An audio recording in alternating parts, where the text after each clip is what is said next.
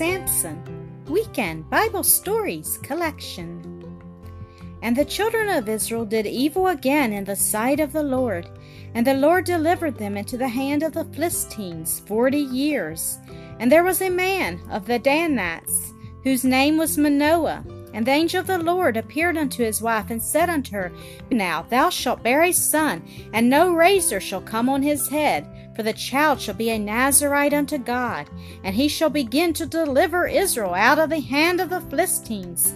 And the woman bare a son, and called his name Samson. And the child grew, and the Lord blessed him. And Samson went to the Philistines to take a wife. And as he went down with his father and mother, behold, a young lion roared against him. And the Spirit of the Lord came upon him, and he rent the lion as he would have rent a kid. And after a time he returned that way, and behold, there was a swarm of bees and honey in the carcass of the lion. And he took thereof and did eat. And Samson made a marriage feast, and said to the guests, I will now put forth a riddle unto you. If ye can within the seven days of the feast find it out, then I will give you thirty sheets and thirty change of garments. But if ye cannot declare it to me, then shall ye give me thirty sheets and thirty change of garments. And they said unto him, Put forth thy riddle, that we may hear it. And he said unto them, Out of the eater came forth meat, and out of the strong came forth sweetness. And they could not expound the riddle. And they said unto Samson's wife, Entice thy husband, that he may declare unto us the riddle, lest we burn thee and thy father's house with fire. And Samson's wife wept before him, and said, Thou dost but hate me, and lovest me not. Thou hast put forth a riddle unto the children of my people, and hast not told it me. And she went, and she wept before him the seven days. And on the seventh day he told her, and she told the riddle to the children of her people. And the man said unto him, What is sweeter than honey, and what is stronger than a lion? And he said unto them, If ye had not plowed with my heifer, ye had not found out my riddle. And the Spirit of the Lord came upon him, and he went down to Ashkelon, and slew thirty men of them, and took their spoil, and gave change of garments unto them which expounded the riddle. But in the time of the wheat harvest, Samson visited his wife, and her father said, I verily thought that thou hadst hated her, therefore I gave her to thy companion. And Samson went and caught three hundred foxes, and turned tail to tail, and put a firebrand in the midst between two tails. And when he had set the brands on fire, he let them go into the standing corn of the Philistines, and burn up both the shocks and also the standing corn, with the vineyards and olives. Then the Philistines said, Who hath done this? And they answered, Samson. Then the Philistines went up to fight against Judah, and the men of Judah bound Samson, and brought him to the Philistines. And when he came, the Philistines shouted against him. And the Spirit of the Lord came upon him, and the cords that were upon his arms became as flax that was burnt with fire. And his bands loosed from off his hands, and he found a new jawbone of an ass, and took it and slew a thousand men therewith.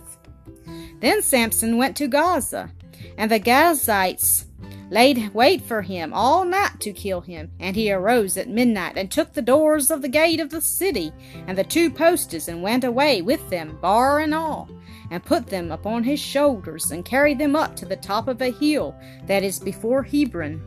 And it came to pass afterward that he loved a woman whose name was Delilah.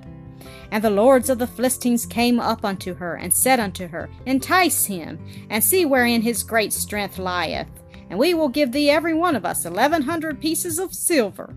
And Delilah said to Samson, Tell me, I pray thee, wherein thy great strength lieth. And Samson said unto her, If they bind me with seven green withs, then shall I be weak, and be as another man. Then the lords of the Philistines brought up to her seven green withs, and she bound him with them. Now there were men lying in wait, abiding with her in the chamber.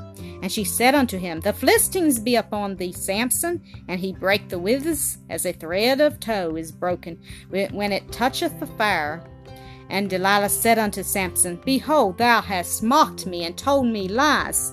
Now tell me, I pray thee, wherewith thou mightest be bound. And he said unto her, If they bind me with new ropes, then shall I be weak. Delilah therefore took new ropes, and bound him therewith, and said unto him, The Philistines be upon thee, Samson. And he brake them from off his arms like a thread.